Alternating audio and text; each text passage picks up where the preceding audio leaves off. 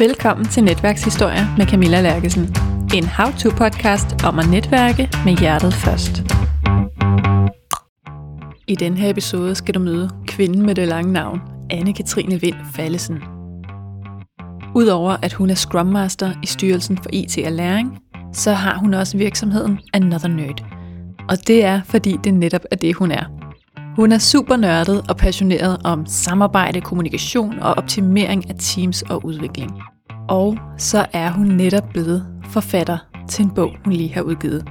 Den udkommer faktisk i morgen den 30. marts, og det er derfor, at vi netop i dag skal tale om Anne-Katrines nye bog. For som jeg talte med Torben Wiese om i en episode for nylig, så kan man faktisk ikke rigtig skrive en bog helt alene. Og så har jeg jo haft en håndfuld testlæsere på. Ja, Og hvordan der- fandt du dem? Ja, LinkedIn. ja, ja, ja, du kunne næsten have gættet det. Øhm, jeg skrev ud på LinkedIn og var bare sådan, jeg har virkelig brug for nogle faglige testlæsere i lidt forskellige grupper, fordi jeg jo ikke er udvikler, jeg er heller ikke arkitekt, men jeg berører deres områder. Så det er meget rart lige at have nogle arkitekter eller udviklere, der lige sådan fact-checker, giver det mening, det jeg har skrevet.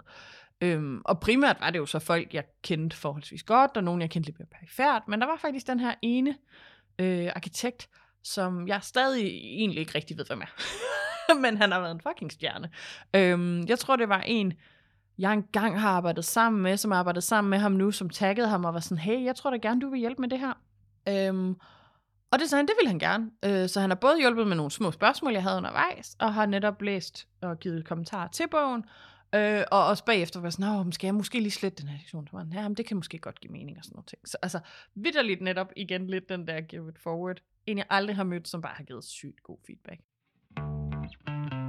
Bogen hedder Udviklere er også mennesker, og den skal bygge bro mellem udviklere og så os andre, der ikke altid helt forstår, hvad det er, udviklerne prøver at forklare os. I det hele taget, så er Anne-Katrine enormt optaget af at få os til at forstå hinanden bedre, og hun har en lille tese om, at vi måske ikke altid taler om det samme, selvom vi tror det. Glæd dig til at møde den allermest lattermilde nørd, jeg nogensinde har mødt. Velkommen til Anne-Katrine Vind Fallesen. Nu sidder vi her i min stue og optager podcast. Og de, mange af mine gæster møder jeg jo for første gang, når vi optager podcast. Ja. Og det er meget sjovt, fordi vores netværkshistorie er jo netværkshistorier.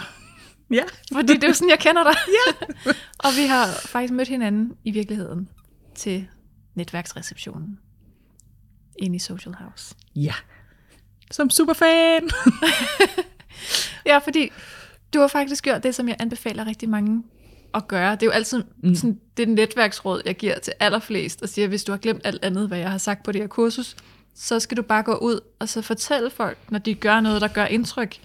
Fordi de ved det ikke altid selv. Så hvis man gerne vil i kontakt, så er det bare en god måde at komme i kontakt. Ja. Og, og du har bare været mega god til at gøre det, når der var et godt afsnit, og lige har skrevet, hey, jeg har hørt det nye afsnit, eller jeg har hørt afsnittet med den og den, og det der, det var super spændende, eller det der, det var godt sagt. Ja. Og så tænker jeg, det, jamen, det skal simpelthen udløse en invitation til netværksreceptionen. Ja, det var jeg mega glad for. Altså, det var jo mega fedt. Øh, og jeg tror også, jeg har sådan en lille cheerleader, du kan gemt i maven. Jeg kan virkelig godt lide at fortælle folk, at det, de laver, er mega nice. Øh, men netop det der med, når jeg sådan også, altså som du også siger i podcasten, så række ud til folk, det har jeg jo også gjort. Så hvis jeg synes, afsnittet var godt, så har jeg jo også tilføjet dem på LinkedIn for eksempel, og skrevet til dem, ej, jeg har lige hørt dig i det her afsnit, det var mega spændende, jeg fik det, her det ud af det, eller sådan, ja, Ja det kan jeg godt lide. Jeg tror, jamen, jeg kan faktisk virkelig godt lide netværk. Og, og det var jo noget af det, der faktisk gav mig inspiration til at lave den reception. Ja. Fordi jeg kunne se, at folk dannede relationer på tværs på LinkedIn, ja. og sådan, ej, har du også været med i den episode, eller den episode har jeg hørt, og vi talte faktisk lige om det der, I talte om. Ja.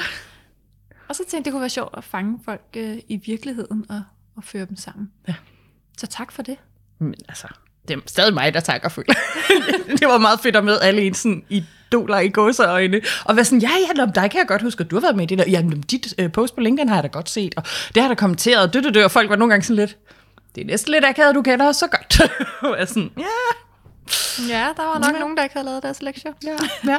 Ikke Så alle er lige stalkeragtige. Til deres forsvar, så kommer din episode jo først nu. ja, De kunne ikke have lavet den forberedelse. nej, det er sandt. Men det var faktisk en smart måde at kunne forberede sig. der var flere, der kom og sagde, jeg har hørt et par afsnit, mm. så jeg ved lige, hvad jeg skal ja. spørge folk ind til. Men også nogle gange sådan det der med, nu, nu jeg jo, føler jeg jo, jeg er ved at blive sådan sovset ret godt ind i det, også fordi, jeg kender jo Charlotte, tror jeg, fordi du lavede, kan I ikke huske, om hun er med i et afsnit, der er bevidst introvert også? Jo. Ja. ja. Og så lærte jeg jo hende at kende, og nu er jeg på hendes podcastkursus, hvor nogle af de andre også har været på det her kursus, og sådan hele det der, at det sådan lidt svøber sig sammen. Så Daline Ræ også var sådan, ja, om hun havde ikke været med i et podcast endnu, så var jeg sådan, har du selv en? Om hun havde den endelig mandag, ja, ja, ja, den kender jeg da også godt, ikke? Eller sådan hele tiden, og sådan de der ja, klodser der, der passer sammen. Ligesom ja. dine puslespilsbrikker, ikke? Altså, ja. ja. det synes jeg var ret fedt. Ja, det synes jeg nemlig også er vildt sjovt. ja på forhånd var jeg så lidt, altså det lyder mega fedt, men tør jeg møde op og ikke rigtig kende nogen-agtigt, fordi, øh, ja, øh, fellow introvert, så ja. er det sådan lidt, det er lidt angstprovokerende sådan en fredag eftermiddag, jeg skal et sted hen, hvor du teknisk set ikke rigtig kender nogen-agtigt. Ja. Men, øh, ja. men sådan var der jo faktisk flere, der havde det. Ja. Ja, og det var jo så det, jeg tænkte, at jeg nok godt kunne være tryg i, at der højst sandsynligt var lidt flere introverte end der måske ville være til et normalt netværksarrangement, hvis man kan sige det på den måde. Ikke? Jo, og arrangøren var øh, introvert. Ja, ja. så, så jeg havde sørget for, at der var noget facilitering, man Præcis. kunne støtte sig til. Og Martin lavede en smuk facilitering, ja. Udover at jeg er lidt dårlig til, når det spil, jeg ikke vinder. Men ellers så, så gik det rigtig godt. Men altså, ja. jeg tror stadig, Nick han brokker sig over øh, træklodserne. Ja, ja, også til mig. Ja, ja. ja det var hårdt for os. ja, ja, men, ja, men det gik vildt for os med de træklodser. Jamen, det gjorde det. det gjorde altså, jeg har, jeg har faktisk fysisk stadig et ar. Lille lyserødt ar wow. hen ja. over min tommelfinger. Fordi sådan en klods, den øh, væltede champagneglas. Uh. Og det klirrede lige ud over min hånd. Ej, ja, det var ikke godt. Så, ja. øhm, så, så jeg har simpelthen minde for Et decideret fysisk minde. Jamen, det er også ret smukt, altså. Nu øh, er det simpelthen tid til, at du skal sige noget om dig selv. Jamen, øh, jeg er Anne-Katrine øh, Vind Fallesen, ja. Øh, men bruger jo så for det meste bare Anne-Katrine, eller Katrine, når det bare er privat, plejer jeg at sige. Jeg har virksomheden Another Nerd, som jeg startede i januar 2021. Jeg, var, jeg plejer at sige, at jeg tog The Great Resignation før alle de andre. Eller, ja. så jeg oppe i slutningen af 2020, fordi jeg ikke helt følte, det var det rigtige job, jeg havde, og ikke rigtig vidste, hvad retning jeg ville. Til gengæld så har jeg så startet 2022 med at starte på et job igen. Øhm, så nu er jeg også Scrum Master hos øh, Styrelsen for IT og Læring, øhm, hvilket også er ret nyt for mig. Både en ny rolle og en ny type virksomhed, men også, øhm, jeg kan bare virkelig godt lide deres agenda. Altså IT og læring er de to ting, jeg elsker allermest i verden, har jeg lidt lyst til at sige. Øh, så på det punkt var det jo bare et genialt match. Og så har jeg jo så stadig også min virksomhed, så jeg skal ligesom prøve at få begge dele til at gå op. Ja. Og på den måde, så er du uh, totalt med på trenden. Ja. Jeg føler, jeg føler lidt, det er det, man gør i øjeblikket. Jeg håber det. Jeg tror faktisk, jeg følte det sådan lidt som sådan en erklæring. Og det var jo også lidt sjovt, så meget på LinkedIn og alt det der. At jeg jo sådan lavede netop sådan en LinkedIn status, og tænkte med, åh, jeg har ikke rigtig vidst, hvordan jeg skulle formulere det her. Øh, også tak til alle de retorikere, jeg jo følger. Også tak være din podcast, og har lært lidt om, hvordan skriver man et godt opslag. Øhm, fordi jeg var bare sådan, er det her en forlitterklæring at sige, at jeg nu har taget et job, når jeg nu har snakket så lang tid om min virksomhed? Men det var bare det, der gav mening for mig på et tidspunkt. Ja. Øhm, og det opslag er jo så også blevet set af, øhm, hvad jeg plejer at sige, viralt for mig. Mm. så set af nærmest 15.000, hvilket er meget voldsomt, ja. i forhold til, hvad min post plejer at blive set af. Øhm, ja. Det er jo fordi, det er så genkendeligt. Det tror jeg måske, det jo lidt var, ikke? Altså, der var flere, der var sådan, både sådan, hey, du er ikke en erklæring, og også folk, der bare var sådan, det er mega fedt, og folk, der kender mig, sådan, okay, det er også en styrelse skabt til dig, mm. og sådan mhm. nogle ting, ikke? Så ja, det... Øh. Ja, der var jo rigtig mange, da jeg lagde mit opslag op, om at jeg havde job i testcenteret ja. ved siden af, og også skrev det der med, sådan, at det er egentlig sådan lidt flot, og hvad siger mine kunder til det, og skal jeg prøve sådan at holde det hemmeligt? Der var jo rigtig mange, der skrev, øh, rigtig mange, skrev i indbakken også. Ja. Sådan lidt hemmeligt. Det har jeg også. Ja. Men det står ikke på LinkedIn. Ej, det er meget interessant, for ja, der var jo mange, der gjorde det faktisk. Fik ja. de der testcenter jobs. Altså, også netop, hvis det, man gør, er foredrag, det er bare så lidt, det hele kan sgu ikke rigtig flyttes online. Altså. Så det var ret sjovt. Der var mange, der sådan, det der økonomisk tryghed. Ja. Det Amen. var faktisk også en faktor. Ja, jeg har lidt lyst til at sige, at jeg tror, det er mere for os introverte, men jeg ved ikke, om det er bare min egen fordom af, at vi jo generelt måske godt kan lide lidt tryghed. altså sådan, i hvert fald at vide, hvordan ting sker. Eller sådan. Ja, men der er noget med, med risikovillighed. Det, ja. det ligger lidt mere hos de ekstroverte. Ja. Og igen, det er jo aldrig enten eller, mm. men der er faktisk øh, noget forskning, der peger på, at introverte er lidt mere forsigtige. Ja, jeg synes, det giver god mening. Jeg tror, jeg har det på sådan nogle mærkelige punkter. Eller, du ved, sådan jeg plejer altid sådan at sige, at jeg er sådan, altså, meget introvert, men har nogle mærkelige flex. Så sådan noget med en fast plads, altså du ved, mit skrivebord på kontoret, sindssygt vigtigt. Det kan virkelig stresse mig sådan hjemmefra, Ej, så skal jeg tidligt afsted, hvis jeg ikke ved, hvor jeg skal sidde. Du, du, du, du, du. Og samtidig har jeg taget min uddannelse i stort set hele Danmark. Altså, jeg har læst både i, Aarhus, i Kolding og i Aarhus og i København. Og sådan lidt, når der var et spændende job, men det vil jeg da gerne have, agtigt. Så der er jeg alligevel lidt hoppet på og været sådan på et eller andet plan lidt risikovillig. Men nogle gange gør jeg alting på én gang, tror jeg. Ja. Ligesom nu, hvor jeg også har sat min lejlighed til salg, samtidig med at jeg får nyt job og udgiver en bog. Og, og Det er jo det, og det er jo den bog, den skal vi også lige omkring. ja, Hvad er det, hvad er det du skriver om? Jamen, jeg har jo kaldt den udvikler også mennesker, øhm, fordi jeg godt kan lide funky titler. Jeg har sådan et eller andet med, øh, med at gøre sådan, ja, sige mærkelige ord. Jeg tror engang, øh, jeg har haft en stresscoach på et tidspunkt, der også bare var sådan, jeg kommer til at savne, at du opfinder din egen ord. Og jeg var bare sådan, ja, det tror jeg, hun har ret i. Ja. øhm, men bogen handler egentlig meget om netop hele den her kommunikationsdel, og jeg tror også, det er noget, jeg på nogle punkter meget har sådan lidt fornægtet i min uddannelse, og i sådan, hvem jeg er, at hvor vigtig kommunikation egentlig er. Øhm, jeg har været på mange større IT-projekter, og jeg har både set, det går godt og går dårligt, og tit så er det sådan de der små ting. Altså, når vi tror, vi ved, hvad andre folk taler om, så er det sådan, nå ja, ja, vi har godt forstået problemet, dø, dø, dø, dø, dø, vi løber ud af vejen. Og nogle gange viser det sig, at vi overhovedet ikke har talt om det samme. Og det er sådan lidt det, der sådan er min grundlæggende præmis, så jeg ligesom har første del i bogen, som er de her misforståelser, som er lidt forskellige ting. Og så anden del er, at jeg lidt har lavet mit egen model, sådan en kommunikationsmodel-agtigt sådan et hus, hvor jeg prøver at inddele sådan IT-roller i kategorier, at sådan IT-arkitektur og datastruktur og sådan noget er mit fundament, og arbejdsmetoder og selve udviklingsdelen er sådan de bærende vægge i huset, og UX og design er taget, sådan lidt groft sagt. Øh, og så prøver jeg i den tredje del så at sådan relatere det lidt til praktisk, hvor er du i dit projekt og sådan noget. Øhm, jeg tror også godt, man lidt kan kalde den IT for dummies-agtigt. Altså, at jeg sådan lidt prøver at tale til alle dem her, der jo arbejder på IT-projekter og arbejder med IT, men ikke nødvendigvis har en faglig baggrund inden for det. Og jeg tror virkelig også, der er et eller andet i den der sådan, hvad kan man kalde det, øhm, fag, altså selvsikkerhed i, også nogle gange som leder, at jeg tror, at de tror, at de ikke må stille spørgsmålstegn ved ting, de ikke ved. Altså, nu er det jo også mange af de andre, du har snakket om, med sådan sårbarhed og sådan nogle ting, ikke? Altså, at, at det faktisk, altså jeg synes jo, det er bedre, at man stiller de dumme spørgsmål. Fordi det er nogle gange den der person, der tør stille de dumme spørgsmål, der gør, at folk i et rum er sådan, vi taler ikke om det samme. Ja. Oh my god. eller sådan, fordi der lige er en, der påpeger, er I helt sikre på? Eller, øhm, så det er sådan også både lidt det, jeg prøver med sådan, både med bogen at give dem, hvad kan man sige, et, en hånd ind. Sådan, du ved, I kan læse det her for en grundviden, men at min sådan, grundlæggende sådan, jeg tror, jeg har skrevet, hvis du kun får én ting ud af den her bog, så håber jeg faktisk bare, det er, at du stiller dine kollegaer spørgsmål.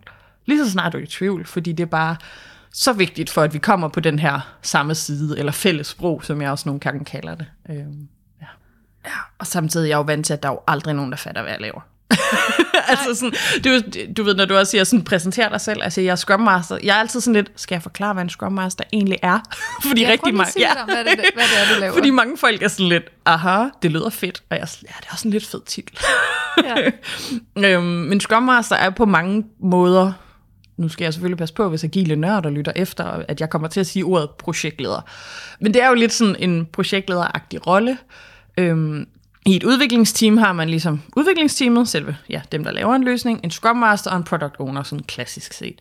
Hvor Product Owneren kan man nogle gange også kalde sådan, jeg tror også på arbejde har de også brugt ordet indenrigs- og udenrigsminister. Det kan jeg ret godt lide.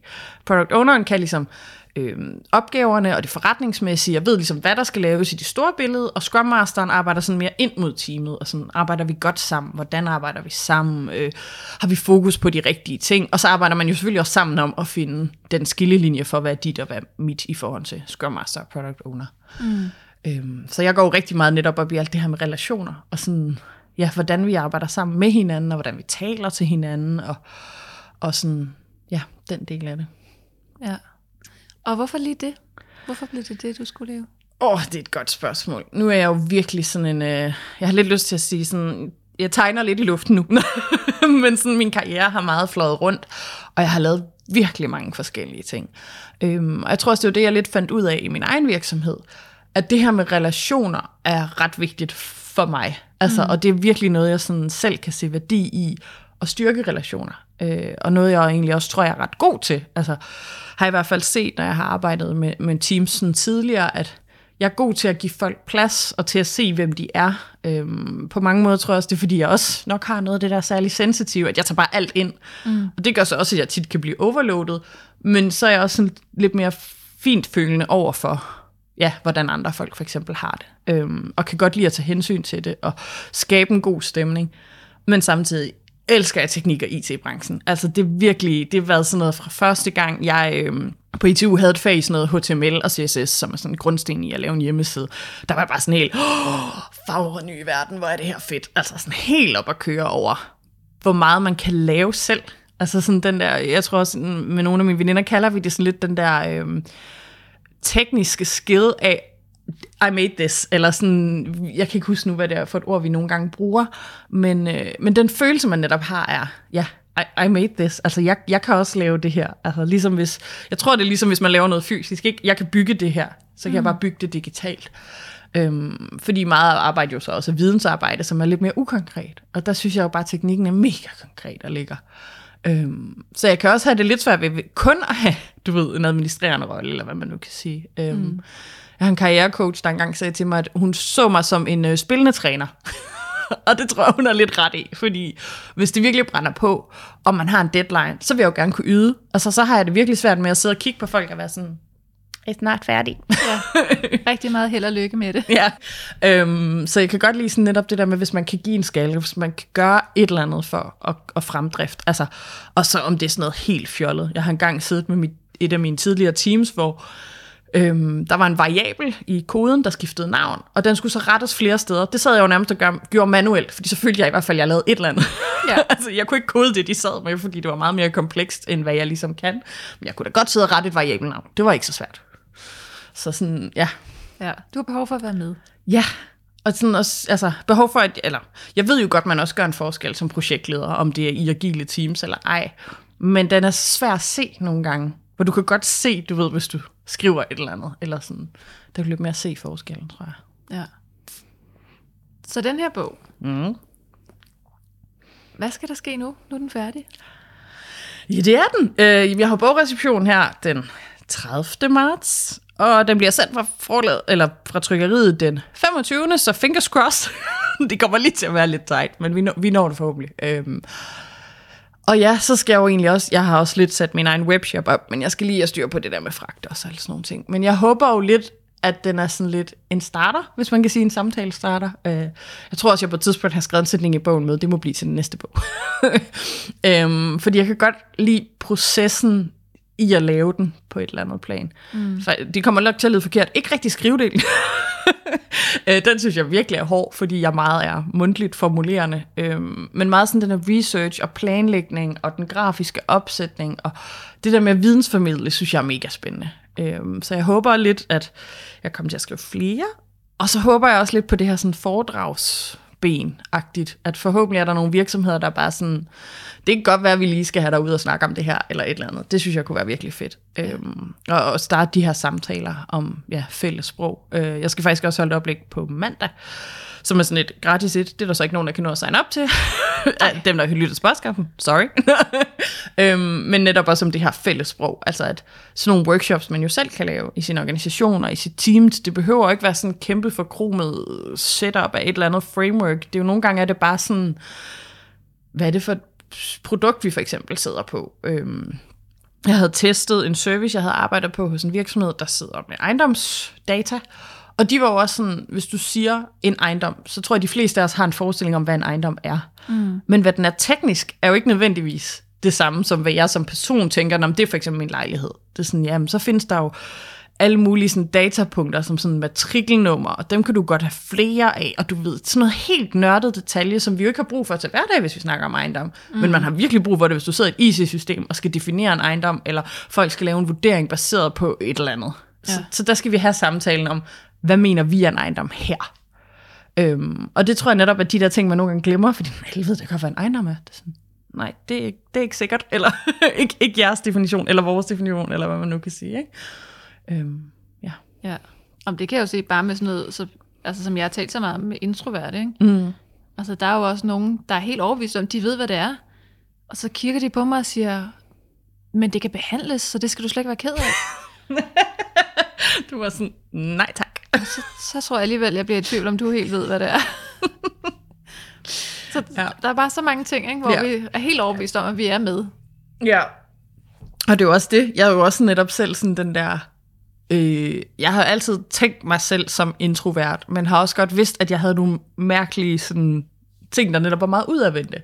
Og der kunne jeg jo godt lide, at du snakker om netop hele det her sådan, opgave relationsfokuseret, hvor jeg jo tydeligvis er exceptionelt relationsfokuseret, som så måske ikke er i gåsøjne så normalt som introvert, eller at jeg sådan... Det er i hvert fald ikke stereotypen. Nej. Det er ikke sådan, vi, øh, vi typisk taler om introverte. Nej. Øhm, men gud, hvor bliver jeg bare sådan brænder sammen, netop når jeg er for meget sammen med mennesker i for lang tid, og kan sådan virkelig mærke, når, når jeg gør sådan noget, som jeg gør her i marts, hvor jeg både har et nyt fuldtidsjob, og er ved at udgive min bog, og sådan ligesom egentlig også gerne selv vil stikke en podcast på benene, at jeg var sådan, øh, det var for meget, ja, ja, godt set, godt set, øh, det skal du ikke gøre igen. og det gør jeg rigtig tit. Det skal ikke, det sådan, jeg er dårlig til at lære af at mærke mine grænser, fordi jeg ikke nødvendigvis kan mærke dem faktisk undervejs, men jeg ved bare, at altså, det bedste i verden er jo, når folk aflyser planer.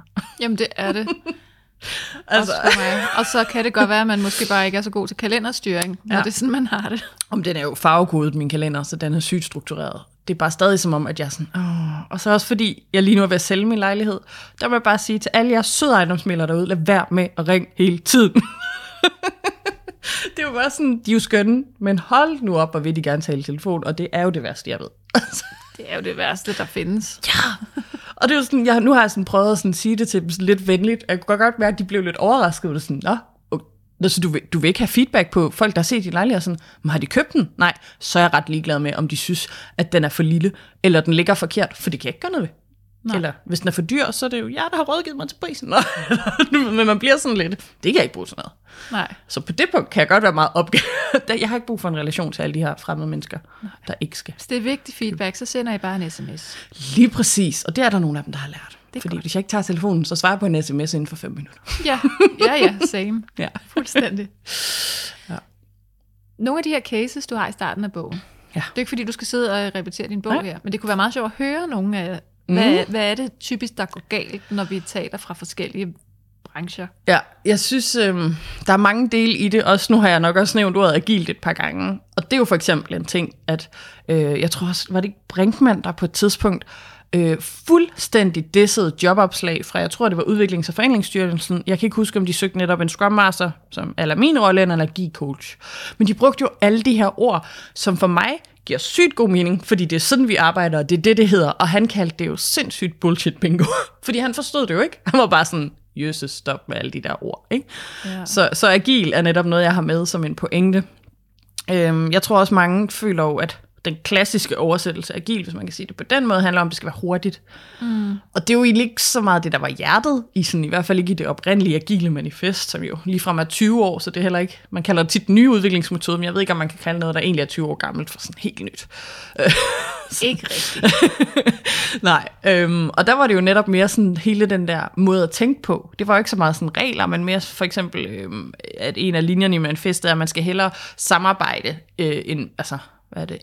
Øh, ja, samarbejde frem for processer og modeller. Og det betyder ikke, at man ikke skal have nogle processer eller modeller at arbejde efter, men du skal også lige kigge op, og du ved, hey, er vi, altså, ja, tale sammen, ikke? Mm. Øhm, og det er sådan meget det, jeg så lægger vægt på, hvad er egentlig det rene agile. Og så er jeg stadigvæk også bare virkelig meget en øh, det afhænger af type. Jeg tror faktisk, jeg, nok jeg er et rigtig dårlig ekspert, eller i hvert fald, når folk forventer, at der er sådan et, jamen så skal du gøre sådan. Hvor er det sådan, jamen, jeg, kan, jeg ved da ikke, hvordan din virksomhedsstruktur er. Jamen, det er ligesom at interviewe en forsker. Ja. Det er jo altid sådan noget, ja, og vi er nok altså altså, generelt kan man sige, og så et eller andet kedeligt svar, som overhovedet ikke kan altså, lave en overskrift. Ja, nej, Og sorry. i, øh, i visse tilfælde, og øh, nogen mener jo, men det er jo meget mere nuanceret.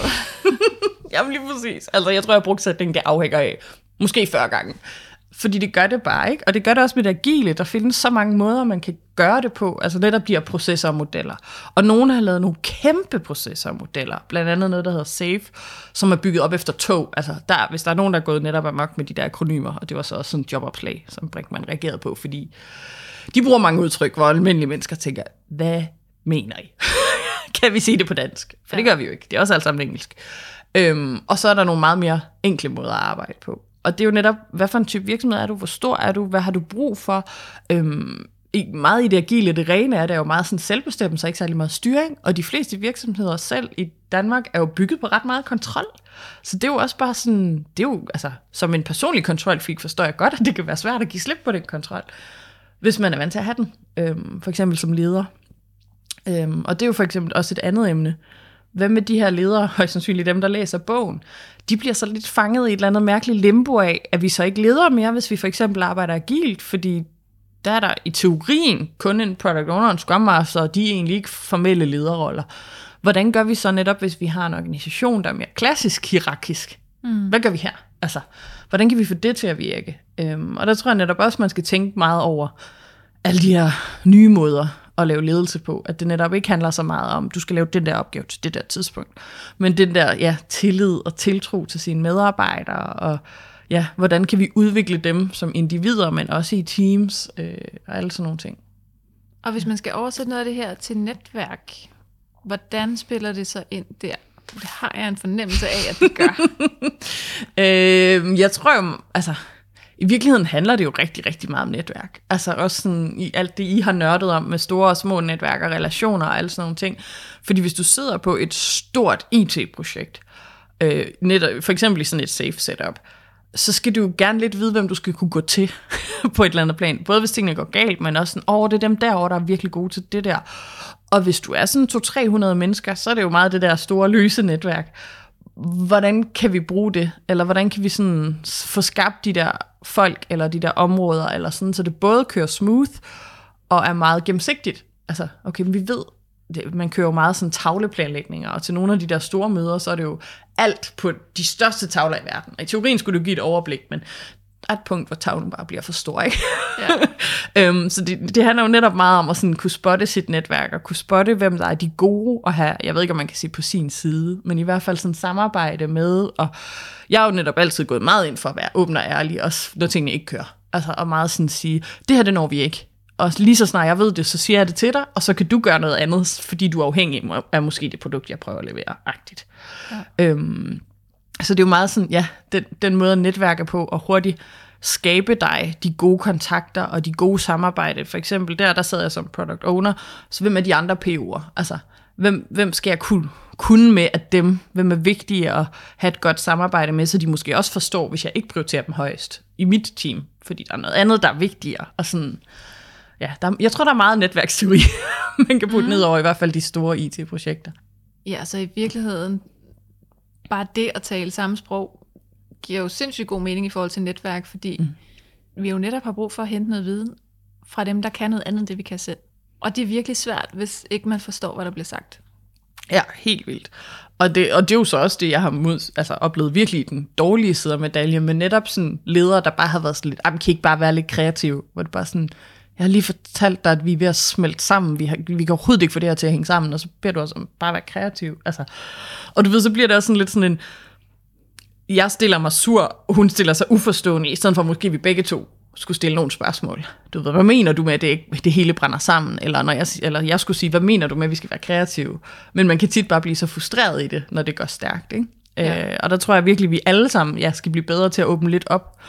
Netop fordi IT godt kan være lidt af en sort boks, tror jeg, for mange mennesker. Øhm, og jeg jo personligt elsker det. Elsker at grave mig ned i boksen, og så nogle gange kigger man op og er sådan, Nå ja, nå ja, I forstår det ikke. Ja, det er rigtigt. Okay. jeg prøver lige Forfra. sådan, ja, prøv lige at starte et andet sted. Øhm, og jeg tror muligvis, det er den største ros i verden, da min mor, øh, jeg havde prøvetryk af bogen med hjemme her i weekenden, og hun bare var sådan, jeg har læst første del, og jeg forstår det faktisk godt. Altså, min mor netop i 70'erne har arbejdet meget lidt med computer, og er sådan, jeg forstår ikke, hvad min datter laver. Altså, det har meget ja. været hendes udgangspunkt. Eller hvis der er noget galt med iPhone, så skal jeg fikse det. Ja. Altså, du ved, hun forstår det noget teknik, Ja. Men, men sådan, jeg har jo virkelig prøvet med bogen at være meget lavpraktisk, og så vidt muligt, og det, yes, altså, man har jo altid sin egen biases, så jeg har sikkert faldet i et par gange, men virkelig ikke at bruge udtryk uden at forklare dem. Mm. Og har også en ordbogssektion til sidst i bogen, ikke? med nogle af de der udtryk, man sådan lidt slynger om med sig, sådan lige mi- mine ord på dem. Så hvad er det, man skal gøre, hvis man taler hver sit sprog? Hvor øh, skal man starte? Man skal være nysgerrig, synes jeg i hvert fald. Det synes jeg er sindssygt vigtigt. Og så også bare det der med at spørge, fordi nogle gange, jeg kender jo også folk, der sådan tit føler sig dumme, hvis de spørger ind, øhm, og har sådan Øhm, for eksempel i den virksomhed, jeg testede, der var der en ret ny øh, ansat med deres marketing, og hun var meget sådan, altså er det dumt, jeg spørger de her ting? Så sagde jeg, nej, jeg tror faktisk, hvis du spørger de der ting, så sætter det lys på noget, som nogle af de andre troede, de forstod. Og hvor hun sådan virkelig godt kunne se værdien i det, jo længere vi kom, at det var faktisk måske ikke kun hende, der var i tvivl om, hvad det her egentlig betød. Altså, Ja. og sådan, ja, den der med og bare anerkende, jeg ved ikke alt, fordi altså, det er der jo for pokker ikke nogen af os, der gør. altså, så sådan, okay, men jeg forstår ikke det her. Okay, men hvad skal jeg så egentlig vide? Altså, fordi der er jo heller ikke, hvis du er, hvad kan man sige, vicedirektør eller et eller andet, så er det ikke fordi, du skal vide alt, hvad der foregår nede i dit IT-projekt. Du skal jo slet ikke vide, hvordan man koder et eller andet. Men du skal jo måske kunne gennemskue, hvis folk har for meget varm luft, eller hvis der er nogen, der bliver ved med at sige et eller andet er et problem, så sådan ligesom grav ned i det. Sådan, okay, men nu har du sagt det her problem tre gange. Hvad er det helt præcis, du mener? Altså, er det os, der misforstår noget? Er der et eller andet i en planlægning af opgaven? Er der noget, du er afhængig af, som bare ikke sker? Altså sådan hele tiden de der sådan, ja, spørg ind til det. Ja. Øhm, tror jeg bare virkelig er vigtigt. Har du selv siddet i nogle af de her, måske lidt sjove misforståelser af og til? Ja. Øh, jeg har nogle gange siddet i møder, hvor jeg så også bare har været sådan, jeg er altså ikke helt sikker på, at vi snakker om det samme alle sammen. altså, hvor jeg bare har været sådan, det kan godt være, det er bare mig, og hvis det er bare mig, så er det fair, men jeg har lige behov for, at vi træder tre skridt tilbage, og når du siger det der ord, og du siger det der ord, mener I ægte det samme? Altså når vi sidder sådan virkelig og diskuterer datamodeller, for der er det bare så vigtigt, at vi ikke snakker om noget helt forskelligt. Og jeg har både prøvet, at jeg havde ret, og jeg har prøvet, at det bare var sådan, okay, I snakker om det samme, fair nok. Det er my bad. Men jeg synes, det var vigtigt, at vi lige fik det helt styr på. Øhm, og så tror jeg også bare sådan, som en kvinde i IT-branchen, har jeg jo også meget oplevet, at folk forventer ikke, at jeg forstår teknik. Altså, så det er jo sådan lidt på et andet plan, ikke? Men sådan den der med, åh, du skal være vores PO. Øh, cool, cool, cool. Sig til, hvis du har brug for hjælp. Ja, det er sådan, man kan lidt se det i deres øjne. Det er ikke fordi, de siger, du er ung og blond, det her kan du ikke finde ud af. Men man kan godt på nogen se det i deres øjne, at de bliver sådan lidt, åh, den her bliver tung. og så bliver de selvfølgelig glædeligt overrasket, hvis jeg sådan spørger nysgerrigt ind til ting, fordi jeg er jo ikke udvikler. Altså, nogle ting kan jeg, meget kan jeg ikke, men jeg kan godt lide at høre folk tale passioneret om det, de godt kan lide. Altså, så sådan det der med sådan, okay, hvorfor det her kodesprog? Jeg synes bare, det er underligt. Og så du ved, den er lys, de får i øjnene, den kan jeg nogle gange bare godt lide, og bare sådan lige få dem til at gå helt amok. og bare sådan, jamen det er fordi, jeg dø, dø, dø, dø, dø, og sådan, den, ja, det synes jeg bare sådan er ret fedt. Det er et ret godt netværkstrik, faktisk. Og Ja. få folk til at tale om det, de er passionerede omkring. Ja. Det er meget smart. Ja, det synes jeg i hvert fald. Altså, det giver, det giver både en indsigt i dem, ikke? Og også sådan en forklaring af et eller andet, man måske ikke nødvendigvis vidste noget om. Ja, præcis. Ja. Har du en netværkshistorie med? Jeg har jo teknisk set en med, øh, altså øh, med det afsnit i forhold til øh, Torben. Var det ikke Torben Lorentzen? Jo. Jo. Øh, Ja. ja, det var jo det, jeg jo så indtalte til dig, som du har haft med i et andet afsnit. Det er øhm, på et eller andet plan har jeg jo lyst til at sige, at jeg har mange, og så er det sådan, om de skal være konkrete. Øhm, fordi jeg faktisk virkelig elsker at netværke, og det tror jeg også er et af de der lidt underlige, ikke særlig introvert træk. altså at jeg sådan, men jeg tror også det er det der med, så kan jeg godt lide at bygge relationen, men den skal også være with a purpose. Altså, jeg, jeg gider ikke rigtig at tage til fredagsbar-agtigt med nogle folk, jeg ikke rigtig kender. Men jeg vil godt tage til et netværksarrangement, fordi der er jo en, altså, der er en baggrund bag. Ja. Og der har jeg jo lyst til, apropos det, vi Ja. sidder og taler om, ikke? Når du siger, jeg kan godt lide at netværke. Mm. Hvad, er der, hvad ligger der så i netværke for dig? Øhm, jeg tror, det er den der sådan relationsbygning af et kartotek med folk, der ikke kan det, jeg kan. Eller sådan, jeg kan virkelig godt, jeg, det nogen nok også til at lyde forkert, men jeg kan godt lide lidt at samle på mennesker. Mm. øh, og kan også ret godt lide, øh, jeg kan simpelthen ikke huske, jeg synes, der er en anden, der også har talt om med det der med at matche folk. At sådan nogle gange, når folk er sådan, åh, jeg mangler et job, så er jeg jo typen, der sender dig tre opslag om dagen. Eller lige så snart jeg falder over noget, eller et eller andet. Eller hvis der er en eller anden, der er sådan, åh, øh, jo, jeg tror Jeppe på et tidspunkt jo for eksempel skrev, at han manglede, hvem er god til SoMe? Og så ved jeg, at der er en veninde, der er selvstændig med det, så taggede jeg jo lige hende. Altså, så jeg kan godt lide sådan den der med at matche folk. Ja. Og spille puslespil. Ja, præcis. øhm, det synes jeg bare er fedt, og jeg kan godt lide, at der er relationer, øh, som så nogle gange så bliver modbevist af min introverte side, at jeg kan ikke helt overskue at vedligeholde dem. Eller sådan. Det er så den dårlige side af det, kan man sige. At det bliver lidt for meget, hvis jeg gerne vil se alle mine relationer. Fordi mange af dem jo så også er dannet på enmandshånd. Altså, Ja. så det er sådan, det er jo ikke fordi, jeg er medlem sådan af særlig mange grupper, og hvis jeg er, så er vi maks fire, ikke? Det tænker jeg, du er meget Fuldstændig. same. Ja. Fuldstændig. Øhm, og der kan man ikke nå at se alle så. Øhm, men der elsker jeg jo faktisk også de tekstrelationer, eller hvis man nu kan sige det. Jeg tror også, der er en anden på LinkedIn, der kalder det tekstrovert, og den kan jeg meget mm. se mig selv i. Hvis, det bare, hvis jeg bare kan skrive med folk, fordi så kan jeg også lidt multitask, så kan jeg godt sidde derhjemme og slappe af, og så kan jeg lige svare på nogle beskeder, eller et eller andet. Sådan. Det kan jeg vildt godt lide, men det er der jo ikke alle, der er lige gode til. Så det er sådan nogle gange den der, prøv at holde kontakten på den måde. Ja. Øhm, men jeg tror sådan mere sådan en konkret netværkshistorie skulle nok også være øhm, i forhold til faktisk sådan lidt gammel en, hvis man kan sige det på den ja, måde. det må det Men, godt være. Øhm, der var engang noget, der hed Geek Girl Danmark, som var sådan et tech-netværk. Øh, det fedeste var, at det var en mand, der tippede mig om det, fordi det var jo ellers sådan lidt øh, for tech-kvinder, men han var bare sådan, jeg tror, det her vil være noget for dig, og han havde helt ret. Og nogle af de relationer, jeg jo har dannet der, er jo sådan nogle, hvor man er sådan lidt, gud ja, det var der, vi kender hinanden fra. Og der er der blandt andet øh, en, der hedder Line Hvid, som har podcasten De Agile Rødder, som jeg så også har været med i et afsnit af. Og vi gik faktisk selvstændigt nogenlunde på samme tid. Så du ved, sådan, det var sådan lidt en, du ved, en gammel relation, som vi lidt havde fået, fordi vi begge to var tech-interesserede, og så mødtes vi og drak kaffe og snakkede sammen i halvanden time, ikke? Og hun var bare sådan, nej, oh gud, jeg skal hjem og spise. Altså, øhm, og det, jeg tror, det er sådan nogle relationer, jeg godt kan lide, når man sådan, ikke nødvendigvis behøver at holde kontakten i alle, hvad, 10 år, vi har kendt hinanden.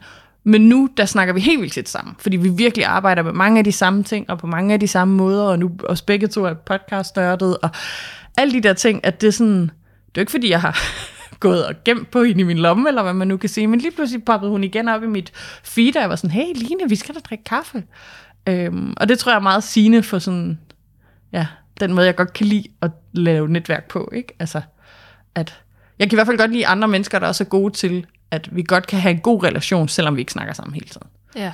Øhm, for jeg har det meget svært med, hvis man hele tiden, du ved, skal være i dialog, og vi skal ses hele tiden og sådan noget. Det kan jeg godt mærke, jeg bliver sådan helt, åh oh, nej tak, det, det kan jeg ikke. ja. sådan lidt, og det, det er ikke fordi, jeg ikke kan lide dig, jeg kan bare ikke overskue det. Men det er også bare, det er fuldstændig som du siger, ikke? når man mm. trives bedst på tomandshånd, Mm. så er det sindssygt mange aftaler. Og inden man er nået igennem listen af mennesker, det er længe siden, man har set, Ja. så er det længe siden igen ved den første. Ja, ja, Og så kan man blive ved. ja. Og jeg bliver også helt, altså jeg kan, jeg kan ikke, jeg kan ikke med det. Nej. Jeg synes virkelig, det er svært. Så dem, der har brug for den der meget, Mm. altså ofte og fysiske kontakt, at man skal mødes, det, er, det bliver rigtig svært for mig at Ja. holde, Ja, holde de relationer ved lige. Har virkelig også en meget kær veninde, som er meget ekstrovert. Og jeg tror, jeg har sådan forklaret hende tre-fire gange. Det er sådan, det er ikke dig, det er mig. Eller sådan ud, den der med sådan, jeg vil virkelig gerne se dig, men min kalender er latterligt booket. Jeg kan ikke overskue det. Og når jeg siger latterligt booket, betyder det stadigvæk, at jeg har mindst to til tre aftener, hvor jeg ikke skal noget, fordi ellers så dør jeg. altså legit dør. Eller sådan brænder helt sammen. Så det er også sådan lige den der forståelse for, at det er ikke et fravalg af dig, det er et tilvalg af mig, kan man næsten sige. Ikke? Ja, Jeg kan også bare godt lide, du ved, tilfældighederne ved netværk. Nu var der så det med Line, men nu var det så også før vi begyndte at optage, vi lige kom til at snakke om, at da jeg kom til dit netværksarrangement der den mm. fredag, så møder jeg to i døren i indgangen og sådan, øh, er det her? Fordi jeg kunne ikke rigtig sådan, du ved, gennemskue, at jeg er kommet det rigtige sted. De er sådan, ja ja. Øh, og vi satte os over ved et bord, øh, og så joinede Christoffer, som jeg også har været med i podcasten, mm. og vi sådan, kender I heller ikke nogen her? var sådan lidt sådan startsnakken. Og hvor man jo så kom til netop at spørge ind til, hvad laver I? Og så de to, jeg jo havde mødt først, var jo så fra IBA i Kolding, øh, hvor jeg har læst. Min markedsføringsøkonom er fra Kolding. Og det er bare sådan, jeg møder jo aldrig folk fra IBA, medmindre det er de folk, jeg har læst med. Altså, det er jo ikke sådan en skole, jeg ellers synes, man kender. Øhm, og så havde jeg været i praktik på New Zealand, og det lød det til, at han egentlig også havde været. Du ved, han blev også helt mundlam over den der sådan sindssygt tilfældighed, der bare nogle gange er i de danske netværk, synes jeg særligt. Ja. Og jeg synes også bare, den ser jeg sådan lidt tit, og nogle gange den der øhm, åbenheden for muligheder, kan jeg faktisk ret godt lide. Altså, at man sådan... Øhm, ja, altså, at selvom jeg godt på forhånd kan blive sådan lidt stresset over, kan jeg overhovedet overskue den her øh, festlige ting, så, så ved jeg også godt bare, at for det meste, så bliver sådan noget faktisk bare virkelig interessant. Ikke? Altså virkelig nogle gode snakke, jeg jo også fik i løbet af aftenen med, øh, med Nick og Michael og sådan nogle ting, hvor vi virkelig sådan havde det mega, mega sjovt. Og det ville jeg jo, altså, dem ville jeg jo aldrig have snakket med ellers. jeg tror ikke, jeg ville have mødt dem ellers ude i den virkelige verden. Øhm, og samtidig så er der så sådan noget helt småt, ja, helt random, at vi så kommer fra samme sted, eller et eller andet, som bare sådan... Jeg har siddet på et kontor, hvor vi var fire fra Haderslev, og Haderslev bare ikke en stor by. Altså, det er sådan, så mange er vi heller ikke. Og det kontor sad der 12-15 mennesker i det hele. Så bare det, at vi var fire fra Haderslev, var sådan fuldstændig random. Men Ja. åbenbart også fra Haderslev interesserer os for de samme ting. jeg ved det ikke. Altså, men det er nogle gange de der sådan små tilfældige ting, jeg bare synes er det fede ved netværk. Eller sådan, Ja. ja. Jamen, det er jo også det, jeg synes er helt magisk. ja. Jeg havde også en forleden, øhm, som jeg connectede med, fordi hun også er certificeret i Player Talent mm. software, som Iris Engelund har lavet. Og hende laver jeg også en episode med, og, og hun var også med til den der netværksevent. ja. Og så er der en, der skriver, øh, så skriver hun så tilbage, at det er meget sjovt, nu er vi lige certificeret der. Og så havde hun i øvrigt lige talt med Elena Fadersbøl, som også har været med Ja. i øh, podcasten. Og så sagde hun, og så ses vi jo på mandag, når vi begge to starter på gruppefacilitatoruddannelsen hos Lykke Rix. Ej, okay. Og okay, what are the odds? ja. Og vi blev også enige om, nå, men altså, det var så bare på tide, at vi to skulle møde hinanden, fordi vi har tydeligvis noget til fælles. Tydeligvis. Jamen, altså, jeg var også på højskole i Viborg. Øh, der var igen fire fra Haderslev, tror jeg, vi var. En af dem havde gået i øh, klasse med på gymnasiet. Man bare var sådan, wow, okay. Vi tager alle sammen lige to timer nord for byen, mødes sted de samme sted. sådan, altså, Jamen, Danmark er så lille, pudsigt. faktisk. Danmark er lille. Ja. ja. Ja. Og det, er jo, det giver jo virkelig grobund for nogle gode netværkshistorier. ja. Det, er det, jeg synes, altså, det er sådan lidt, ja, og netop også hele det der med Torben, ikke, som bare var lidt random, at jeg bare var sådan, nej, jeg vil ikke snævre ind på noget. Nej, tak. og han er sådan, ah, men det, ja, ro på, eller, du ved, jeg mener det ikke så hårdt. øhm, ja, det er sådan nogle gange, ja, de der tilfældige samtaler, man lige får startet, som så kringler sig ud i et eller andet helt vildt random. Altså, det synes jeg bare er sjovt. Ja, altså nogle gange kommer det jo tilbage, ikke? Altså mm. noget, som man ikke tænkte var noget særligt, eller en eller anden relation, Ja. som bare var lidt tilfældig og lidt kort, kommer tilbage mange år senere, Ja, og viser sig at være helt vildt vigtig. ja. Jeg ville sådan ønske, at jeg kunne komme på et godt eksempel, Ja. men jeg, øh, det kan jeg simpelthen ikke lige nu. Kommer jo helt sikkert om en time. Det gør det Altså, classic.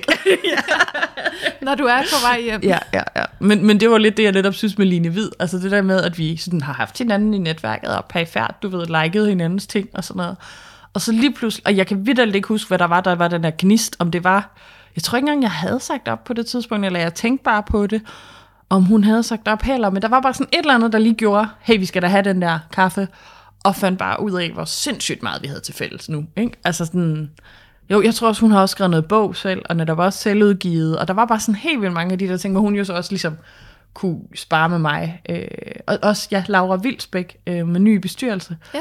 som jo også er et vidunderligt menneske. Men Laura tror jeg også først, jeg tror, jeg har connectet med hende netop på LinkedIn eller et eller andet, da hendes bog udkom, fordi jeg synes, det var mega fed. Og så har jeg jo selvfølgelig købt den.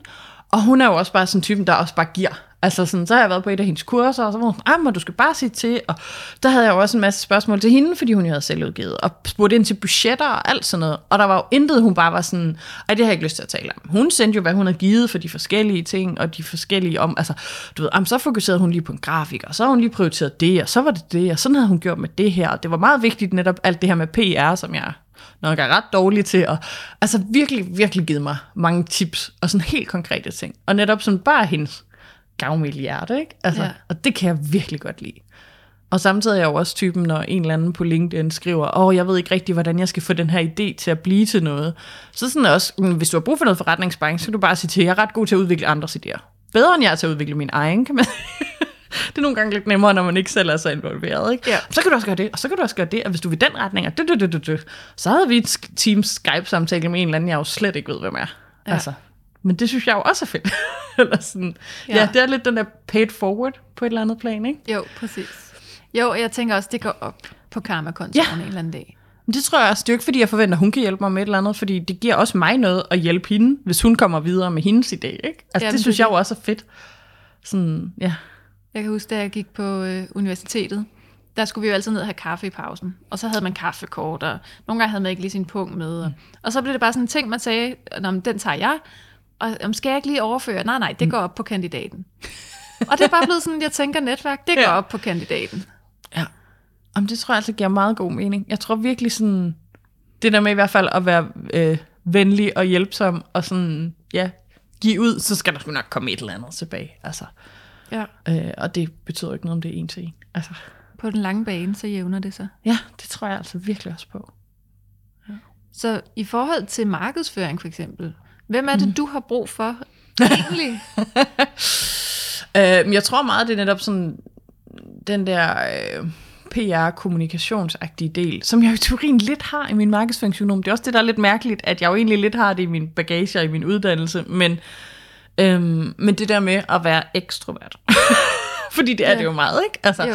på, på, på, og du ved, skrive om sig selv øh, på en positiv, at det har jeg faktisk sygt svært med. Det er sådan, jeg kan virkelig godt lide nogle gange, når andre skriver biografier om mig, jeg kan blive sådan, nej, hvor lyder jeg sej.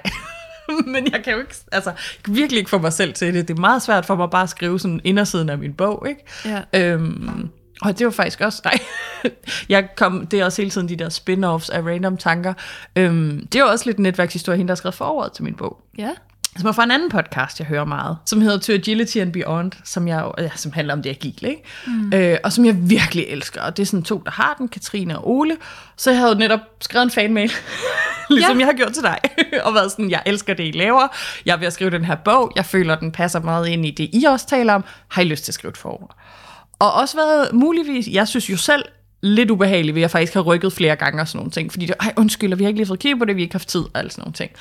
Og hvor jeg til sidst var sådan lige, oh, nu tror jeg måske snart, jeg giver op. Og Katrine var sådan, nej, nej, jeg har tid nu, nu gør jeg det nu. Jeg er bare rolig, jeg er effektiv. Og du ved nærmest så fra, jeg skriver en søndag aften, men nu sender jeg den snart til trykkeri, så havde jeg et udkast mandag morgen, ikke? Mm. Hun var virkelig effektiv. Og det, hun havde skrevet, jeg blev sådan helt, fik helt tår i øjnene faktisk, for jeg synes faktisk, det var virkelig smukt. Altså, sådan, hun havde set pointen, jeg ville med den bog. Og det synes jeg bare var mega fedt, netop igen sådan en, jeg ikke rigtig kender, som jeg lidt har fangirlet, som faktisk også ville ja, hjælpe mig på et eller andet plan. Ikke? Fordi de ord, hun ligesom har skrevet, føler jeg jo måske bedre, jeg kunne bruge i, i sådan noget markedsføringsmateriale. Ja. Så jeg tror også bare, det er den der netop klassiske også med PR, hvor skal jeg starte? Altså, hvad er det for nogle medier, man hiver fat i? Altså, øh, fordi jeg tror ikke, min bog er sådan en, der vil komme i børsen, eller Berlingske, eller et eller andet. Men måske, du ved, så er det sådan, nå, version 2, det er da rigtigt. Det er jo sådan meget tech-nørdet site, som også er sådan noget ingeniøren. Øh, det kunne måske godt være, at de ville være interesseret i den vinkel. Altså sådan, det er sådan nogle ting, jeg bare aldrig tænker over. Mm. så jeg tror meget, det er sådan den der, fordi sådan planlægningen kan jeg jo egentlig til dels godt gøre selv. Men nogle gange er det sådan lidt, hvor skal jeg starte? altså, Ja. Jo, og som du siger, det er altid nemmere at udvikle på andres idéer, og Ja. det er nok også nemmere at sælge andres produkter. ja. Ja, ja, jeg er vildt god til at sælge andres produkter. Ja, jeg kan, nogle gange er jeg lidt microinfluencer. Ja, det er. Jamen, altså, det, jeg synes også, det er nemt at anbefale andre, anbefale deres Ja. ja. produkter, men at anbefale mit eget, Nej, det gør lidt ondt, ikke? Og det er sådan helt fjollet, for det bør det bare ikke. Altså, men det er sådan lidt som om, nej, men altså, der findes også mange andre, der er gode til det, jeg er god til. Og nogle gange er folk sådan, ah, men ikke på din måde jo. Nej, det er jo det. sådan- Nej, der er jo ingen, der kender dit produkt bedre end dig. Der er ingen, Nej. der kender din bog og din vision bedre end dig. Mm. Så i virkeligheden, så er vi jo de bedste ja. til at gøre det. Ja, jeg tror bare, jeg har svært ved at rose mig selv. Altså, og jeg har faktisk også svært ved at tage ros for andre. Jeg havde sådan en lang periode, hvor jeg bare øvede mig i at sige tak, og ikke sige lige måde, du ved, sådan den der klassiske, eller mm. som man også siger i biffen, når de siger god fornøjelse, og man siger lige måde, man er sådan, nej, satan. Ja. sådan, du står bare herude. Øh, det har virkelig øvet mig på at komplimenter. Bare sige tak, og så ikke sige andet. Og sådan heller ikke i lige måde eller et eller andet, selvom jeg måske også kan mene det. Bare ligesom for at prøve at se, om jeg så bedre kan tage det ind. Fordi jeg elsker at rose andre. Jeg er jo sygt dobbeltmoralsk. Altså, jeg elsker at fortælle folk, hvor dygtige de er. Eller sådan, ej, det er du mega god til, eller jeg kan vildt godt lide. Altså, meget på at jeg har spammet dig med, med besked om, hvor nice podcasten er, ikke? Øhm, og jo også Kim Kløver, altså den I også har sammen, ikke? Mm. At, åh, men det elsker jeg jo netop, når man bliver nørdet, ikke? Den er sådan- også super nørdet. Ja, Altså jeg på er den fede kæmpe måde. fan. Den er virkelig nørdet. ja. Og det var også der, hvor jeg havde sådan et meget teknisk spørgsmål. Hvad mener I egentlig med det der? Det, det, det? Og sådan, ja. ja. Ja, det er fedt. Ja, jeg elsker nørder. Det er jo another nerd. Det er jo ligesom mig. Eller jeg er bare en af nørderne. En ting, jeg, jeg ikke plejer at spørge om, mm. som jeg faktisk synes kunne være sjov at spørge dig om. Uh. Hvis du nu kunne netværke med hvem som helst, altså invitere hvem som helst på kaffe, du er sikker på, at de ville sige ja. Levende eller døde? Nå. Can- Can we do them all? Altså, jeg tror, den første, der lige sådan poppede op, var nok Margrethe Vestager. Fordi jeg bare synes, hun er så badass. Øhm, jeg kan bare virkelig godt... Jeg tror også... Jeg ved egentlig ikke, om hun er introvert, men hun virker bare enormt netop velovervejet i det, hun ja. siger. Og sådan rolig og hviler i sig selv. Og så virker hun bare så skarp. Og det kan jeg bare virkelig godt lide. Mm. Øhm, jeg har altid sagt, at jeg har et ret skærpt bullshit-filter. Så jeg kan sådan ret hurtigt netop gennemskue de der ekstroverte, smarte infarttyper. Jeg bliver hurtigt sådan, nej. du har ikke ret, eller du ved ikke, hvad du taler om, eller et eller andet. Og der kan jeg bare godt lide den aura, hun har, og den viden, hun har, og sådan, ja, måden hun også sådan arbejder på politisk, og sådan lidt går efter, og sådan skabe lidt mere, altså det er i hvert fald sådan, jeg ser hendes arbejde, at skabe lidt mere tech-ligestilling for eksempel, at netop sådan nogle mastodonter som Google, hey, skal de reguleres mere, skal vi gøre et eller andet, fordi det er også, det er jo super svært sådan etisk på et eller andet plan, fordi der er jo noget farligt i netop også at begynde at regulere for meget, fordi er det så politikerne, der skal bestemme, hvad vi kan gøre på internettet for eksempel. Øhm, og det så jeg også nogen diskutere i forhold til det her med ytringsfriheden. Ikke? Altså, jo, det er vigtigt, at vi har det, men på en eller anden måde bliver vi også bare nødt til at moderere det lidt, sådan så der ikke kommer alle de her forfærdelige racistiske udtalelser, og at det bare bliver betragtet som okay, for det er det bare ikke. Eller sådan, ja, så tror jeg godt, jeg ved ikke, om det er bare mig, der giver hende en masse nuancer, men det er i hvert fald sådan mit blik af hende. Ja, ja det er ja. også min opfattelse. Ja. Og så et dødt menneske vil klart, klart være Platon. ja. Ja. Der, jeg har virkelig en græsk filosof i hjertet. Åh, oh, jeg elskede den tid. Skulle jeg læse retorik? mm, ja. Måske nogle supplerende kurser? ja, eller? ja, det kan være. Jamen, og, samt, og det, det der sådan nok er lidt sjovt med retorik, eller sådan, jeg elsker det sprog kan, og det kommunikation kan. Jeg har ingen tålmodighed til detaljer. Altså, jeg er jo også typen, der godt kan finde på at sige en kilometer. Og jeg har en skøn veninde, der konstant retter mig, for hun kan ikke rumme det, fordi hun er det sådan, er det også en lit mælk? Altså, nej, nej, det er det ikke. Øhm, og du ved, det er sådan den der med, du forstår godt, hvad jeg mener, så hvorfor skal du rette på det? Altså sådan, så den del af det kan jeg godt mærke, at jeg bliver lidt irriteret over, ligesom når folk retter stavefejl på andres opslag. Jeg bliver sådan lidt, nej, du forstår godt, hvad de mener. Men jeg kan også godt se, at det er ikke altid, man gør det.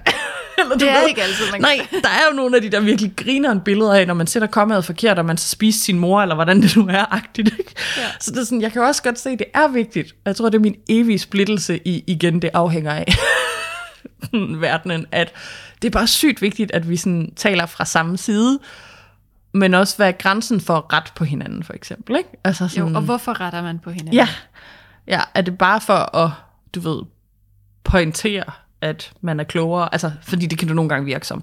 Og det tror jeg ikke mm. nødvendigvis, det er. Jeg tror virkelig, altså, er det ikke nærmest noget med, at det næsten er en sygdom, det der med, at jeg skal rette folk stavefejl, fordi man bare ikke kan rumme det, ikke? Eller sådan, hvor jeg ægte ikke ser dem. Altså, jeg kan faktisk ikke huske, om det var en stavefejl, eller hvad det var, men Bastian Overgaards støjfri ledelse, ja. øh, som jeg også har læst, fordi den her podcast, øh, og som jeg virkelig elskede. Og så på et tidspunkt, så tror jeg, jeg havde tagget ham en opslag, og han sådan skriver til mig, har du set fejlen på en eller anden side? Og jeg var sådan, jeg tror muligvis, jeg læste den side fem gange efter, han skrev det. Jeg var sådan, nej, jeg kan, jeg kan ikke fange den. Jeg kan ikke fange den, Bastian. det er sådan, jeg, jeg spotter det bare ikke agtigt, ikke? Nej. Fordi hvis jeg står din pointe eller dit budskab, så tror jeg mere, det er det, jeg læser. Og igen, ikke nødvendigvis egentlig dine ord. hvad man nu kan sige, ikke? Altså.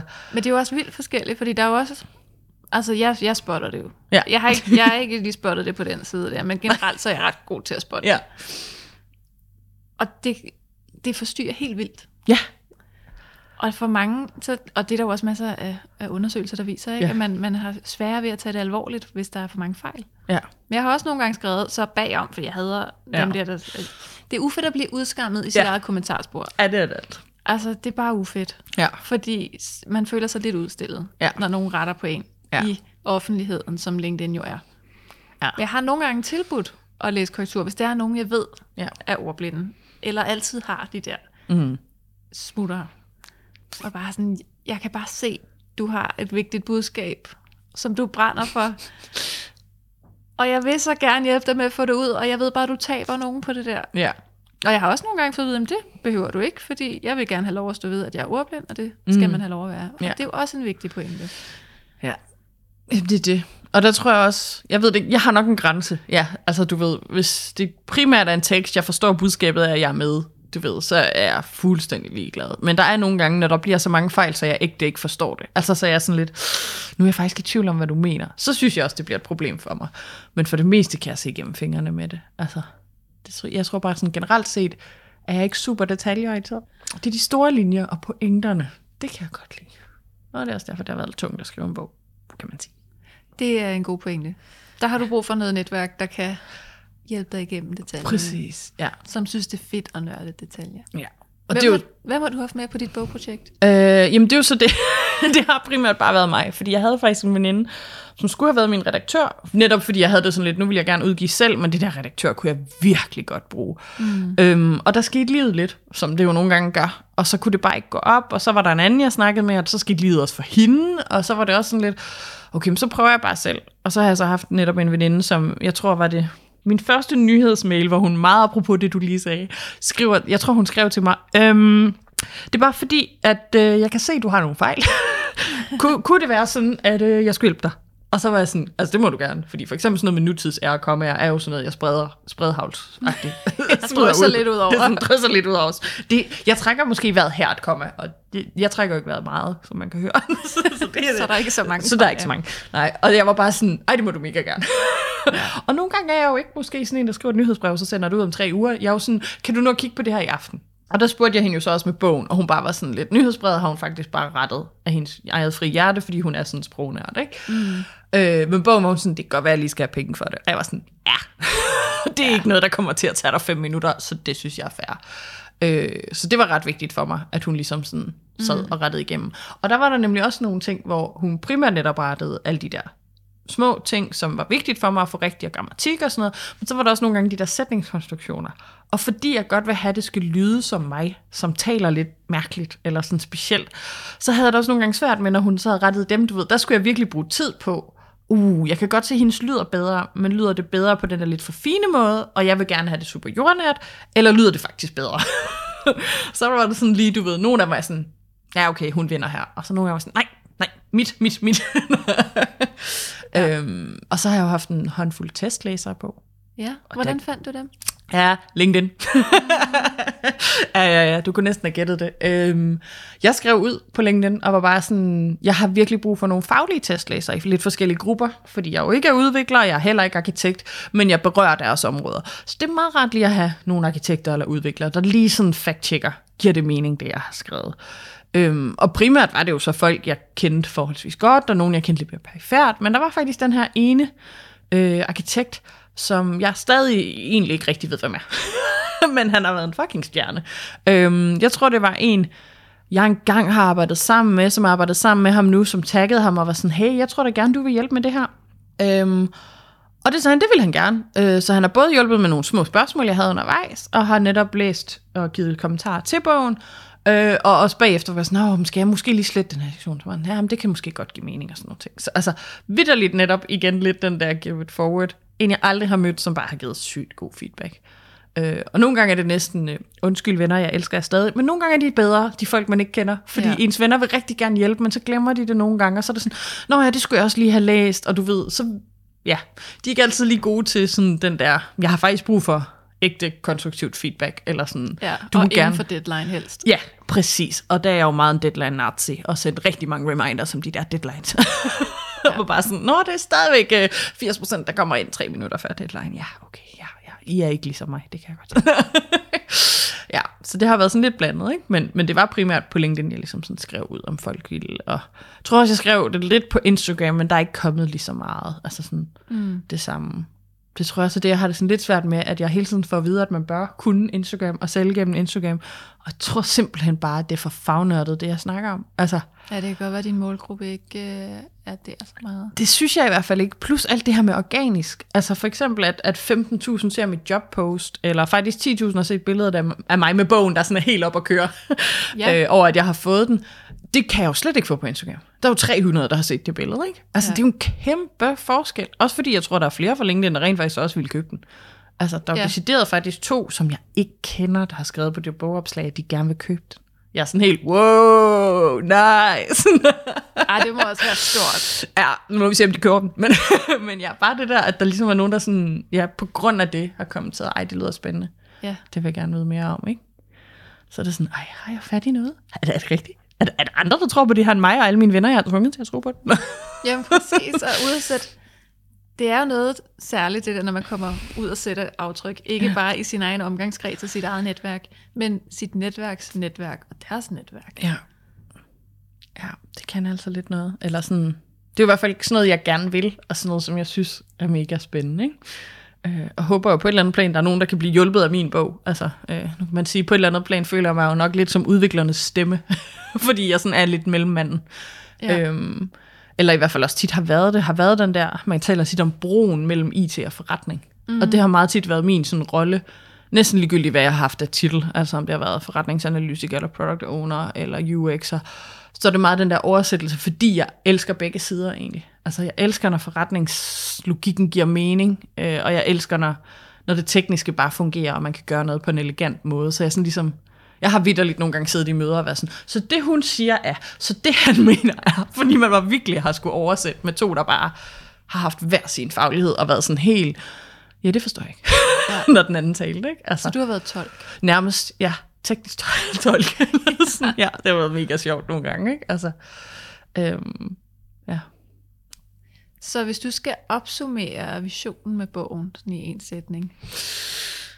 Jeg er jo ikke en kvinde af få ord. Nej. Det er pitch-træning. Ja.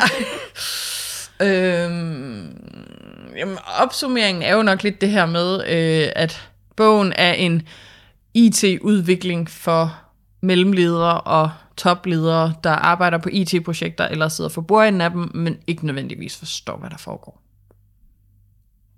Ja, semikort. ja det var semikort. Ja. Ja. Det var ikke kun én sætning, men det arbejder vi lidt på. Det er også min undertitel. Altså, den tror jeg stadig, jeg har det slidt. Jeg ved sgu ikke rigtigt, om jeg nailede den, fordi alle de andre ting har jeg nogle gange følt. Den der med min virksomhedsnavn, der var sådan, jeg kunne mærke another nerd. Det var rigtigt. Ja. Jeg kunne mærke udviklere os mennesker. Det var rigtigt. Og da jeg arbejdede på min service og parterapi for udviklingsteam, ja, ja, ja, det her, det kan noget. Men den der undertitel, som jo så skulle være konkret og ikke fjollet på et eller andet plan, altså som ligesom lidt skulle fortælle, du ved, du kan minimere fejl på IT-projekter ved at bruge et fællesprog Mm. den synes jeg var lidt svær, for det blev sådan lidt tørt for mig. Eller sådan, du ved, det er jo, det er jo ikke mig. Nå. Jeg er meget farverig. Hvordan skulle den så have lyttet, hvis du nu ikke skulle øh, tage dig af, hvad andre gælder af råd? Jeg synes, det er svært, fordi jeg netop gerne vil have, at den jo skulle være konkret, mm. og være sådan, hvad er det egentlig, du får ud af den her bog, ikke? Fordi udviklere også af mennesker er jo en lidt fjollet titel. Øh, og samtidig har jeg jo netop også et kapitel under ledersektionen, hvor jeg skriver, og ledere er jo også mennesker. Altså, Ja. min pointe er jo i virkeligheden bare, at vi er alle sammen individer, og det bliver vi også nødt til lidt at have den der respekt for hinanden for, at ja, jeg synes tit, det, det er jo nok også den der sådan, jeg synes man negligerer tit teknikken. Altså sådan, hvorfor kan du ikke bare? Altså jeg tror aldrig, jeg har hørt ordet bare så meget som på IT-projekter, hvor man er sådan lidt, jeg ved slet ikke, hvor jeg skal starte for at forklare dig, hvorfor det ikke er bare. Fordi det netop bliver så super teknisk nogle gange. Altså, "Nå, men det er fordi, at relationerne i databasen ikke er bygget på den her måde, eller det er fordi, vores datamodel, den ser sådan her ud, og ikke sådan her ud, eller et eller andet, hvor jeg også godt kan forstå, at folk vil være sådan lidt, ja, det forstår jeg ikke. Og hvor der Nej. sådan, nej, og det er derfor, det er super svært at forklare, hvorfor det ikke er bare. altså, øh, ja. Det kunne selvfølgelig også godt have været en, øh, en under, undertitel, sådan en, øh, du må aldrig bruge ordet bare. Det er ikke bare. Det er ikke bare, nej. Eller, det er meget sjældent i hvert fald. Ja. Ja. Så hvis du nu skal øh, sende folk videre på et godt råd, mm. ud over at købe din bog. Og købe den selvfølgelig. Ja, selvfølgelig. Ja, og komme øh, til bogreceptionen på Vinøs, den lokale vinbar, hvor jeg er på fornavn med herrene, fordi de er så skønne ejerne. Ej, hvor godt. jeg kommer der meget, ja. Er, er det en netværkshistorie? Øh, det ved jeg ikke, det kan det måske godt være. Altså, jeg har bare booket den på almindelig vis, ikke? Eller sådan, sådan skrevet, hey Otto, øh, jeg har tænkt at holde bogreceptionen. Kan vi finde ud af det? Jamen, sådan, selvfølgelig kan vi det. Vi finder lige ud af, hvor mange du får tilmeldt, om det er det store eller det lille rum, men det skal vi nok finde ud af. Agtigt. Men ja, der har, der har jeg været en del nede og få vino. Og under corona har det jo også været sådan noget, du ved, så holdt de online vinsmændinger, så skulle man jo også med til det og sådan nogle ting. Ja. Så jeg tror bare, jeg har netop booket bord dernede nok gange, og så er jeg jo typen, der hurtigt svarer på mails, også hvis der for eksempel er et fejl i linket, eller hvis der er en vinsmagning, og jeg ikke helt forstår, du ved, er det med mad, er det uden mad, så er jeg jo altid hende, der svarer først. så jeg tror, det er sådan, det er i hvert fald, øh, Otto nogle gange siger, ja, ja Katrine, hun er hurtig på mails. Ja. sådan, ja, det er jeg. Ej, jeg synes, det er så hyggeligt, den der tanke om et stamsted og være Ja. på fornavn med, ja, ja. med dem, der har det. Ja, så tror jeg også, jo, jeg havde fødselsdag under corona sidste år. Øhm, og der var der en veninde, som så havde skrevet ned til Venøs, for hun vidste, at jeg skulle til en online vinsmagning med en af mine andre veninder. Så hun havde fået dem til at tage en portvin til side og nogle sådan øhm, romkugleragtige ting. Det fede var, at de så siger til mig, Nå ja, Katrine, du har fødselsdag i dag, vi har en gave til dig. Så troede jeg, det var for dem. Nå, og jeg var sådan helt, ej, ej, det skulle I da ikke. Ej, hvor er det pænt af jer. Og det er vidderligt først, jeg kommer hjem, jeg ser, der er et kort, hvor der står, Kram Cecilie. hvor jeg sådan, det fik de lidt for meget credit for. det var jo sådan, og den var ikke for dem. Det havde også været for meget. ja. Øh, ja, nej, et godt råd. det var der, vi kom fra. Det var der, vi kom fra. Ja, ja. Øhm, jeg tror, det er sådan... Jeg kan jo godt lide at se værdien i alle relationer. Og at alle folk, du møder, har et eller andet. Altså nogle gange skal du godt nok grave dybt for at finde, hvad det er, du har til fælles. Men det er sådan tit, der er et eller andet sådan helt random, hvor det bare sådan, bliv ved med nogle gange at spørge ind, i hvert fald hvis du er til et netværksarrangement, fordi det er, det er den der randomhed, som jeg jo bare virkelig elsker, at det kan godt være, at jeg ikke vidste, da jeg lærte Line at kende, at jeg, hun ville komme til at have mig med i hendes podcast, og det måske også har dannet en masse ting, at netop folk har hørt den, og så følger de også mig nu, ikke? Øhm, men det var ikke fordi, jeg connectede med Line, fordi hun en dag ville kunne hjælpe mig. Altså, mm. Men det ved man bare ikke, hvem der kan. Nej. Og man ved netop ikke, om man lige pludselig har lyst til at skifte karriere i morgen. Og så er det fedt at have øhm, sådan en som Janet, er det ikke det, hun hedder? Janet? Jo. Ja, ja, i sit netværk for eksempel. Ikke? Ja. Fordi det er noget, hun kan hjælpe med. Altså nogle gange det der med, om det kan da godt være, det er ikke noget, jeg har brug for lige nu, men hvis du synes, personen er interessant, og I har nogle gode snakke, så du ved, så er det sådan lidt den der, jeg tror også, jeg på et eller andet plan nok også har et mentalt kartotek over folk, jeg godt kan lide. Og det sådan, har lyst, altså, så hvis der sker et eller andet, så rækker jeg ud, ikke? Ja. Øhm, og for det meste, så svarer de også. Altså, det, er det er en igen, og der, det igen, det er nok også den introverte side. Jeg har jo hørt flere sige, at man bare skal skrive flere gange. Det kommer jeg ikke til. Hvis jeg har skrevet til dig en gang, og jeg kan se, at du har læst beskeden, og du ikke svarer mig, så har jeg det bare dårligt. Ej, det skal du ikke have, fordi jeg er sådan en, der har så svært ved at få svaret. Ja, jamen det, vil altså, så gerne. og modsat, da netop, øh, ja, jeg tror faktisk, det var Line på et tidspunkt, havde sendt mig en virkelig lang besked, fordi hun er meget struktureret, endnu mere end jeg også er. Og jeg så ikke havde svaret med det samme, fordi det er de fleste, der kender mig ret vant til, at jeg svarer inden for en ret kort tidsfrist. Øh, og hun var sådan helt, er du okay? har jeg sagt for meget? Fordi jeg bare sådan... Men det er jo det der med, så på LinkedIn nogle gange, hvis man ser beskeden, den er faktisk ret svær, eller du kan godt markere den som ulæst, men et-tallet forsvinder fra appen. Det kan jeg jo ikke arbejde med, for så har jeg jo glemt det. Altså, Ja. Så det er også derfor, jeg tit svarer hurtigt. Det er fordi, at ellers har jeg glemt det. Altså, Ja. Ja. Ja, det er en, god, det er en, i virkeligheden en meget god regel, ikke? ja. Ja, hvis det, du må ikke åbne den, hvis du ikke har tid til at svare på den. Ja. Det er, faktisk, det, det er det, jeg går ind for. Det er fordi, jeg bliver så nysgerrig. jeg bliver så nysgerrig, jeg er nødt til at vide det. Ja, det forstår jeg også godt. Ja. Men så glemmer jeg nemlig at svare. Ja, ja. ja.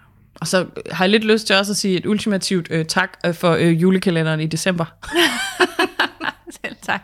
det er muligvis den bedste chokoladejulekalender, jeg nogensinde har fået, så jeg var meget excited. Også selvom Lomax ikke var så hurtig.